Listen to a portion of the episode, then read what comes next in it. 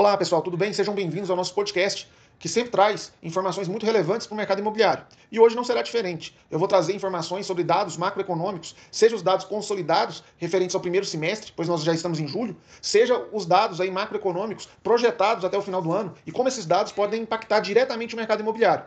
Entretanto, antes da gente começar aí, a gente começar a falar sobre esses dados, entender e interpretar esses dados junto ao mercado imobiliário, eu vou me apresentar, porque para quem não me conhece, satisfação, agradeço inclusive sua audiência. Meu nome é Lucas Fares, eu vivo e respiro o mercado imobiliário já há mais de uma década, e é um prazer de fato tê-lo aqui. Vamos lá, né? Vamos falar aí de dois, é, dois relatórios que a gente tem aí que consolidam as informações para os próximos meses aí. Um é o Boletim Focus, que trata aí levantamentos macroeconômicos, né? o Banco Central ele utiliza esses boletins para se situar em relação a como é, realizar aí, é, intervenções no mercado para tentar um equilíbrio né, macroeconômico. E ao mesmo tempo a gente também tem um relatório, é, que é o relatório FIPZAP. Né?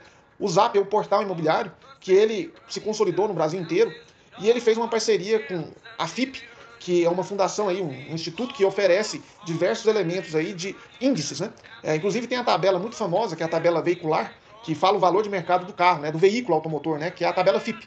Então, quando você vê o nome FIP também, é, não é semelhança, é a mesma entidade. Só que ela fez uma parceria com o Zap Imóveis e ela solta relatórios periodicamente, justamente entendendo, né, ele faz um levantamento com 50 cidades, e nessas 50 cidades eles analisam a estrutura de compra e venda imobiliária, os valores ali estimados sobre metro quadrado, tanto em locação quanto venda. Então é sempre um termômetro que a gente consegue entender de como está o mercado imobiliário e como ele pode é, também é, buscar esse crescimento, expansão ou diminuição a partir dos dados ora levantados.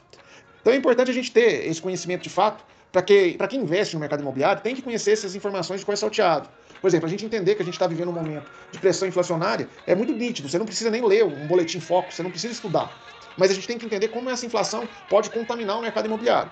Até agora, a gente consegue também entender que o mercado está tendo um crescimento orgânico, ou seja, existe a inflação, mas o mercado imobiliário está tendo uma valorização em diversos mercados, em diversas cidades, em patamar igual ou pouco inferior à inflação. Ou seja, está tendo um crescimento orgânico de fato. Não está tendo aquele crescimento exacerbado para quando chegar algum momento é, de, um, de, um, possível é, perda de estímulo fiscal, né, um, ou um aumento de taxa de juros Selic, é, aquele mercado simplesmente desabe porque ele está tendo um crescimento muito acima do processo natural no qual a economia está situada. E não é o caso, né? O caso que a gente está vendo é que está tendo um crescimento sólido, está tendo realmente demanda e a inflação está subindo muito, ela está crescendo muito em todos os segmentos, não apenas um imobiliário. E para o mercado imobiliário, acredite se quiser, isso é bom, porque a gente observa que se só o mercado imobiliário tivesse nessa expansão, nesse crescimento, a gente teria de fato, quando retirasse o estímulo, uma dificuldade em permanecer esse preço. Mas na realidade que a gente está vendo, com esse processo inflacionário generalizado, a gente consegue prever a perspectiva de manutenção de preço, até porque o preço está muito próximo da inflação. Eu acredito, inclusive, quando chegar no processo de tirar os estímulos é, relacionados ao sistema fiscal até a realidade de pandemia, a perspectiva é que a gente, com esse crescimento orgânico em termos de valores, de preços, supere em muito a inflação. Então, nesse sentido, eu acho que o mercado imobiliário está caminhando com o pé direito. E eu acredito, dentro da minha interpretação, que a gente tem condição sim de chegar a um, um nível muito superior do que a gente estava aí em relação aos períodos férteis, né, de muita bonança em relação ao mercado imobiliário. Primeiro, porque o impulsionamento do crédito. A gente teve aí uma taxa de juros histórica no mercado nacional e essa taxa de juros histórica ela está evoluindo, ela está crescendo essa taxa de juros. A taxa Selic ela está ela tá galgando valores superiores em relação ao início da pandemia. Hoje a gente já tem a taxa Selic em 4,25%. E a projeção do Banco Central do Brasil é que até o final do ano essa taxa Selic chegue em 6,5%. Ou seja, vai ter um aumento aí em, mais, em seis meses aí de, é, desse ano para chegar aí mais 2,25% de aumento. O que, que significa, Lucas? Retração de crédito. É isso que significa. Porque se eu aumento a taxa de juros, automaticamente é, essa taxa de juros Selic ela baliza todos os outros juros relacionados aí a possibilidades de, de crédito, né? inclusive o crédito imobiliário. Então, quando a gente fala aí de um crédito imobiliário que hoje está circundando em torno de 6, 7% ao ano, a gente com certeza, com o aumento da taxa Selic em 6,5%, a gente com certeza vai ter os juros do financiamento imobiliário girando a 8, 9%. Ou seja, a gente ainda vai estar em patamar abaixo de dois dígitos. E a gente viu o crescimento, momento fértil da economia e do mercado imobiliário, girando sim em dois dígitos de crédito imobiliário. Ou seja, é possível a gente ainda permanecer esse crescimento, ainda com taxas de juros menores do que na década passada. E oferecer de fato um crescimento mais orgânico, porque ainda nesse patamar de juros, ainda é atraente de fato para aquele investidor crer e viver o mercado imobiliário. Porque ele precisa crer, né? Ele precisa entender que no aspecto macroeconômico, se ele tiver um financiamento, ele contrair aquele crédito junto ao banco, ele tem condição de realizar o pagamento daquele crédito e ainda fazer mais negócios, acumular patrimônio, fazer negócios com o mercado imobiliário. E nesse crédito, no patamar menor de dois dígitos, ainda é saudável essa realidade. Tá, Lucas, eu entendi isso. A taxa de juros ainda menor em dois dígitos. Eu vejo que a gente está tendo um controle inflacionário, e isso é bom para o construtor, por exemplo, porque ele depende de material de construção. É, esse processo de maturação, de ter um equilíbrio da inflação é muito importante, inclusive para o mercado imobiliário. Eu sei também que a demanda ela continua crescente, porque houve uma recessão, é, um, uma falta de interesse no mercado imobiliário por muito tempo, e as pessoas estão vendo necessidades distintas, momentos atípicos, a possibilidade de fato e a valorização do imóvel. Né? Então, justamente nesse sentido, eu vejo de fato possibilidades ainda da gente permanecer esse crescimento orgânico. Não bastasse isso, eu vejo uma outra questão sobre a valorização dos imóveis de luxo. A valorização dos imóveis de luxo estão superando em muita inflação. E quando a gente fala é, sobre os valores de imóveis no mercado imobiliário, normalmente o processo desses valores eles se dão assim. Primeiro, valoriza e cresce o valor do metro quadrado de forma muito forte e contundente o imóvel de luxo. Chega até a ocorrer uma divergência entre os valores de imóvel de luxo e os valores do imóvel médio, baixo padrão ou até econômico. Mas a partir do momento que se consolida o preço daqueles imóveis de alto valor agregado, de luxo, ele começa a ramificar em toda a cadeia do processo imobiliário. Ou seja, nos próximos meses ou até anos, a gente verifica que aquele valor do metro quadrado imposto sobre o imóvel de luxo, ele se permeia por toda a estrutura dos outros imóveis. E a gente vê que essa valorização, muito acima da inflação, um patamar muito superior, já está começando a fazer é, esse processo de permear, de irradiar por, por todos os outros imóveis. A gente vê, inclusive, uma dificuldade em relação à oferta de produtos a demanda está sendo tão alta que quando você fala que está disponível um determinado é, apartamento em um empreendimento, ele tem uma liquidez, na maioria das vezes, muito rápida. Imóveis mais novos, que tem um lazer, que tem uma localidade boa, a liquidez está muito alta. Então, justamente nesse sentido, eu acredito aí que mais um ano pela frente, ao menos, de expansão desse mercado. E expansão, eu falo, aumento de preços, aumento de lançamentos, vendas saudáveis, demanda crescente. Isso aí eu não tenho dúvida, que a gente vai ter essa perspectiva. Então, mesmo eu te falando desse cenário positivo, e eu tenho que te falar de outro cenário positivo, do PIB. A soma das riquezas do país, o produto interno bruto, ele está também com uma projeção de alta, de um ponto percentual, ou seja, estava se estimando ali, projetando em 4,38% é, o PIB do Brasil. Né? E hoje a gente já está falando em 5,18%. Ou seja, um crescimento também bem interessante, principalmente para o Brasil, aí, que passou a última década considerada como perdida, com crescimentos aí de 1, 2% no máximo, na maioria das vezes quando não estava em retração econômica, recessão econômica. Então, por isso é importante também ter esse crescimento. A preocupação do Banco Central, com o aumento inclusive da taxa de juros, a ideia não é para frear esse crescimento, mas sim para frear a inflação, que acaba corroendo todo o processo, né? desde o do poder de consumo da pessoa física até da estrutura de lucros das empresas, que muitas vezes não conseguem repassar o aumento de preço para o consumidor final. E justamente isso diminui o lucro dessa empresa. Então veja que a gente consegue entender que essa taxa de juros é necessária, que pode ser inclusive saudável para o mercado imobiliário e para ter um crescimento mais orgânico, uma vez quando for findado os próximos estímulos aí é, fiscais, fiscais, econômicos ou até mesmo estímulos em relação à pandemia. E a gente entende também que é, esses estímulos não se acabarão, não, não se acabará por agora. E isso o Bolsonaro deixou claro. O Bolsonaro já, já declarou aí que vai é, oferecer mais duas parcelas de estímulos é, financeiros para aquelas pessoas que estão em situação de vulnerabilidade. Isso é importante, vai fazer o dinheiro circular e a economia se manter em propulsão ainda. Não apenas isso, a gente também tem alguns dados que são preocupantes. É, dados referentes, por exemplo, ao aumento do custo da energia. A energia elétrica, a gente está vivendo aí racionamento, chovendo pouco na, nas grandes bacias hidrelétricas aí, não está tendo água, né? Então, racionamento de energia em breve, racionamento de água também. E isso pressiona um aumento de preço, tanto da energia quanto da água. Além dessa pressão para aumento de preço de energia e água, a gente também está com a pressão relacionada ao gás de cozinha e à gasolina. A Petrobras, a Petrobras já falou, foi clara, que vai ter um aumento de 6% agora, né? tanto no gás de cozinha quanto na gasolina. Isso sem contar com os aumentos anteriores, que também foram galopantes. A gente está falando aí de 3 dólares o galão nos Estados Unidos, e a gente está falando da gasolina aqui no Brasil em 6 reais. Quem usa gasolina aditivada está batendo 10.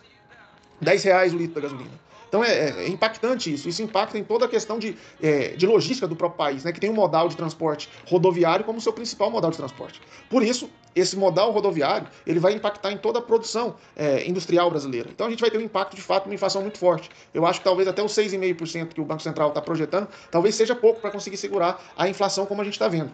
o grande alívio que o Banco Central está projetando é que a taxa de câmbio ela vai permanecer estável até o final do ano. A ideia é que feche o ano em R$ reais aí, é, a taxa de câmbio referente ao dólar.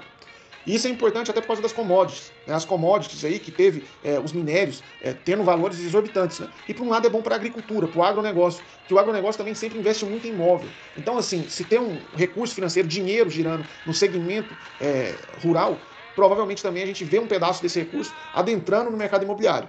E por isso eu acho que o crescimento do mercado imobiliário vai persistir.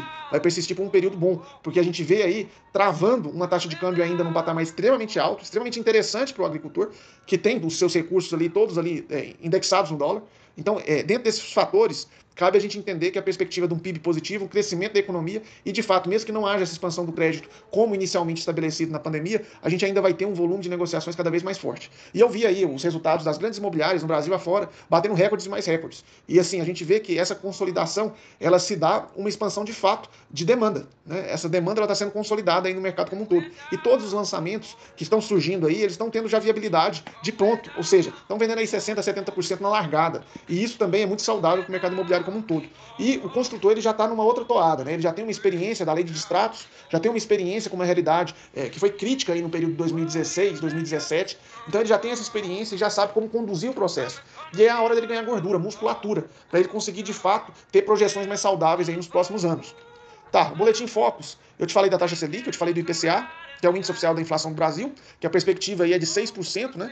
Te falei também aí que o PIB também está numa vertente de crescimento de 5% ao ano, a taxa de câmbio se mantendo constante, o IGPM, que é o índice geral de preço do mercado, a perspectiva é que ele tente se estabilizar até o final do ano em 20%, o que é um alívio em relação ao que foi ano passado, que bateu a 30%, 37% é o acúmulo em 12 meses hoje. Então a gente está falando aí de realmente é uma condição crítica que a gente viveu no IGPM, que tinha correção monetária aí dos contratos de locação.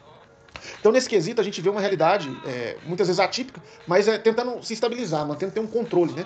E esse controle é importante para que a gente tenha esse crescimento é, ainda existente após esses estímulos como um todo. O que mais que a gente identifica? A gente identifica o Boletim Focus, né, que eu tinha comentado, Boletim Focus não, perdão, é o relatório do FIPZAP, no qual a gente identificou que todas as capitais brasileiras estão aí em crescimento. A gente coloca aqui, por exemplo, que Goiânia teve um crescimento nos últimos 12 meses aí é, de 8% do valor do imóvel. Ou seja, a gente aí supera nos últimos 12 meses o valor estimado aí projetado para a inflação do ano. Então a gente tem, de fato, um crescimento substancial. Isso sem contar que isso é uma média. Se você pegar a variação acumulada no ano ou em 12 meses de imóveis de luxo, eu te digo aí que a gente superou aí 20, 30% facilmente. Então, dentro dessa perspectiva, o momento de compra de imóveis, sem sombra de dúvida, é o agora, é o presente. Que é o momento que a gente ainda tem taxas de juros saudáveis, vai continuar saudável, mas a gente está numa expansão do crédito, né? uma condição interessante. E uma observação: se você for buscar crédito, foge desses créditos que estão associados a essa correção monetária baseada na inflação. Foge do IPCA, foge daquela índice baseado em poupança. Por quê? Porque esses índices tendem a se ampliar, aumentarem, ainda com o fim dos estímulos aí logo à frente. Então, a ideia é que você tentar buscar, é, de fato, se você for utilizar crédito imobiliário, utilizar estrutura pré-fixada, porque vai te ajudar e muito a um período de longo prazo não ter surpresas em relação a valores a serem pagos aí como é, juros, né? Então a gente observa isso, a gente observa também que é, a gente está tendo, no contexto geral, é, o, o, aumento de valorização do imóvel muito saudável, né? Que está bem abaixo do IGPM, está bem abaixo do IPCA. Então a gente está navegando em águas mansas, né? Para não entrar na mesma turbulência de uma inflação, para que não chegue nessa mesma onda, porque é, a inflação ela acaba, vai, ela vai, vai sofrer a realidade de ter um repique em algum momento. E se ela ter esse repique, o mercado imobiliário não sofre tanto, né? Com, com a possibilidade de crescimento, está né? tendo um crescimento mais orgânico. É isso que diz aqui, inclusive, ao longo de todo o relatório do, do FIPZAP, né? Então, essa realidade que eu comentei com vocês é interessante. A gente vê assim que está entrando dinheiro no país também. Por exemplo, o número de investidores estrangeiros que estão aportando capital aqui em, bolsa de valores está batendo recorde. Né? A gente está falando de bilhões e bilhões de reais. E isso ajuda a fomentar, de fato, é, a renda variável. As empresas elas estão entrando no mercado de bolsa de valores, no mercado de capitais, para captar dinheiro. Está entrando muito dinheiro nesse sentido. Diversas empresas estão com dinheiro em caixa para fazer investimentos, para fazer negócios, para fazer contratações, e isso fortalece a economia. Então a economia está crescendo não apenas pela questão da inflação, mas pela condição de entrada de muito dinheiro. As empresas elas estão com muito caixa, captando dinheiro no mercado de capitais. Você vê supermercados entrando, empresas do varejo entrando no mercado de capitais, é, e isso de, é, ele de, como é que eu posso explicar isso para vocês? É, existe um, um, um, conjunto de variáveis, né? além de ter é, muito dinheiro entrado aqui por investidores, esse dinheiro ele entra também pela captação de recursos junto à Bolsa de Valores, você também tem muito dinheiro circulando na economia por causa das parcelas aí em relação à estrutura de pandemia, diminuição aí de, de, de juros né, da taxa Selic, no sentido de oferecer crédito imobiliário mais barato. Então, quando você vai somando esses elementos, a gente vê de fato é, o Brasil como um todo é, com uma pujança realmente de, de uma economia crescente. Né? É isso, pessoal. Hoje é, era esse cenário básico macroeconômico. Eu vejo aí que a gente tem um ano ainda fértil, um ano de recordes a serem batidos. Eu te falo aí que as imobiliárias elas estão aí com, com grandes possibilidades aí de crescimento. Os construtores estão com oportunidades únicas de fazerem negócio, de fazerem lançamentos em pujança. E por isso eu te falo que é, a análise desses mercados, tudo indica que a gente vai ter aí um mercado ainda saudável por pelo menos dois anos pela frente. Por isso aproveitem e, e se você for de fato querer comprar imóvel, agora é o momento. Agora de fato é o momento.